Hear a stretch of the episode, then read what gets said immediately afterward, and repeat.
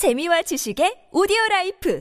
팟빵 안녕하세요. 군사독복입니다. 여러분들도 9월 30일 새벽부터 시작된 우크라이나군의 공세에 의해 불과 반나절 만에 동부 전선의 리만이 탈환되었다는 소식과 함께 남부 전선 헤르손의 절반에 가까운 엄청난 영역이 이미 우크라이나군의 수중에 들어갔다는 소식 그리고 이제는 이 공세가 남부 전선의 크림반도로까지 이어지고 있다는 소식을 들으셨을 텐데요. 이번 리만 전투를 시작으로 우크라이나군은 가공할 수준의 미국식 입체 고속 기동전을 펼쳐 5,500여 명에 달하는 리만의 병력 중 단 500명을 살려보냈을 뿐 나머지 모두를 대파했습니다. 여기에 더해 무려 수백 대 이상의 전차와 장갑차 또한 대파되며 리만에서 크레미나로 이어지는 도로는 걸프전 당시 죽음의 고속도로를 연상시키는 상태로 변해버렸습니다. 그야말로 압도적인 전과를 거둔 우크라이나군의 실력이 놀랍기만 한데 우크라이나군이 구체적으로 어떻게 전투를 벌여 이처럼 러시아군을 일방적으로 처참하게 초토화시킬 수 있었는지 또한 밝혀졌는데요. 미국으로부터 고도 입체 고속 기동전을 전수받은 우크라이나군의 공세 수준이 얼마나 대단했으며 어떻게 거대한 규모의 러시아군을 우크라이나군 이 이토록 쉽게 잡 제압할 수 있었는지 알아보겠습니다.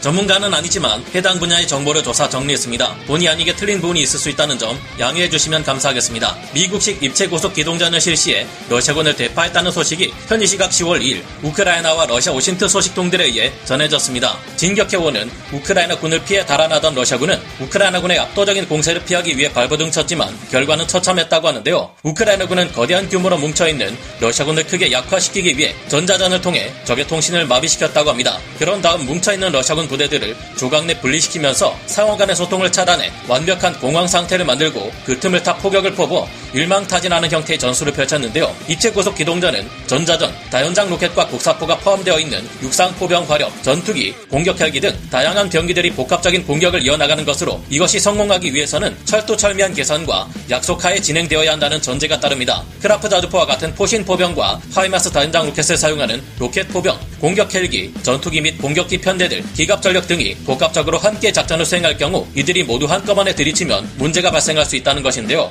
예를 들어 장거리 포병이 로켓이나 포탄을 쏘아보낼 경우 사정거리가 짧은 공격 헬기들이 생각 없이 같이 들어갔다가는 아군 포병의 포탄이나 로켓에 맞고 격추되는 어이없는 사태가 발생할 수 있습니다. 그래서 입체 고속 기동전을 수행할 때는 포신 포병이 오후 1시부터 3시까지, 로켓 포병은 3시부터 4시까지, 공격 헬기는 그 이후에 공격하는 식으로 단계를 분리하는데요. 혹은 공군의 전투기와 포병이 함께 공격할 경우 포병은 날아가는 포탄의 포물선 궤도가 10km를 넘지 않도록 조절하고 전투기 및 공격기들은 고도 10km 이상에서만 폭격을 수행하는 방식으로 약속된 조건을 따라야 합니다. 당연히 이 같은 형태의 복잡한 공격은 절대 쉽게 할 수 있는 것이 아니며 우리 군에서도 매년 훈련 시 이 같은 형태로 적을 공격하는 훈련을 반복하고 있는데요. 이런 미국식 전술을 개전 이후 7개월 만에 완벽히 구사하는 우크라이나군은 단기간에 정말 엄청난 성장을 거뒀다고 평가할 수 있습니다. 현지 시각 9월 28일 우크라이나는 러시아 최후 통첩을 보내 러시아군에게 마지막으로 항복할 기회를 주었습니다. 그러나 러시아가 아무런 반응을 보이지 않자 우크라이나는 더 이상 자비를 보이지 않고 9월 30일 새벽부터 대대적인 공세를 펼쳤는데요. 30일 새벽부터 벌어진 리만 전투에서 우크라이나군은 대대적인 공세를 통해 하루도 채 되지 않는 반나절의 짧은 시간 만에 도시를 탈환하는 데 성공했고 러시아는 이 짧은 전투 기간 동안 무려 1000명이 넘는 사상자와 수백 대의 전투 차량을 잃고 말았습니다. 5,500여 명의 병력 중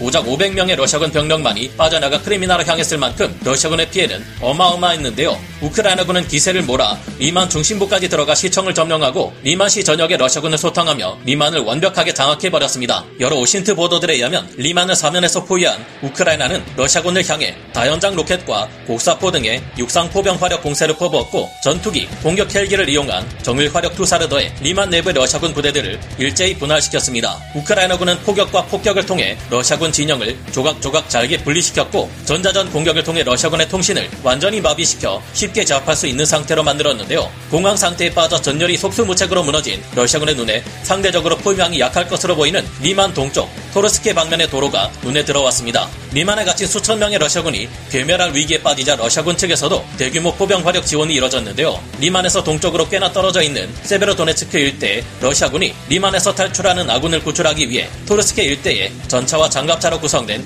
기동부대 일부를 급파해 반격에 나섰고 장거리 포병의 포격을 통해 리만 동쪽의 토르스케 방면에 빠져나갈 수 있는 통로를 만들어 주었습니다. 리만 동쪽 토르스케 방면에 탈출할 수 있을 만한 통로가 확보되자 러시아군은 앞뒤 생각할 겨를도 없이 무차별적으로 몰려들어 리만에서 토르스케, 크레미나로 이어지는 25km 구간의 이 작은 도로를 통해 크레미나 방면으로 탈출을 시도했는데요. 그러나 탈출로를 확보해주기 위해 가해졌던 러시아군의 포병 포격은 관측 자산이 부족해 정확도가 크게 떨어진 데다 우크라이나군의 전자전 공격까지 받아 우크라이나군에 별다른 피해를 주지 못한 상태였습니다. 잠시 자리를 비웠던 우크라이나 포병과 공군 전투기 및 공격기들은 리만에서 토르스케 방면으로 질서 없이 도망치는 러시아군 부대를 향해 무자비한 화력 총공세를 퍼부어 러시아군에게 그야말로 괴멸에 가까운 처참한 피해를 안겼는데요. 우크라이나군은 9월 30일부터 10월 1일까지 항공 정찰을 통해 러시아군의 피해를 집계했는데 여기서 드러난 결과만 봐도 러시아군은 각각 40대 이상의 전차와 장갑차를 파괴당한 것으로 확인되었습니다. 현재 우크라이나군은 미처 다 파악하지 못한 리만 전투의 추가 전과를 확인하고 있으며 일부 선발대를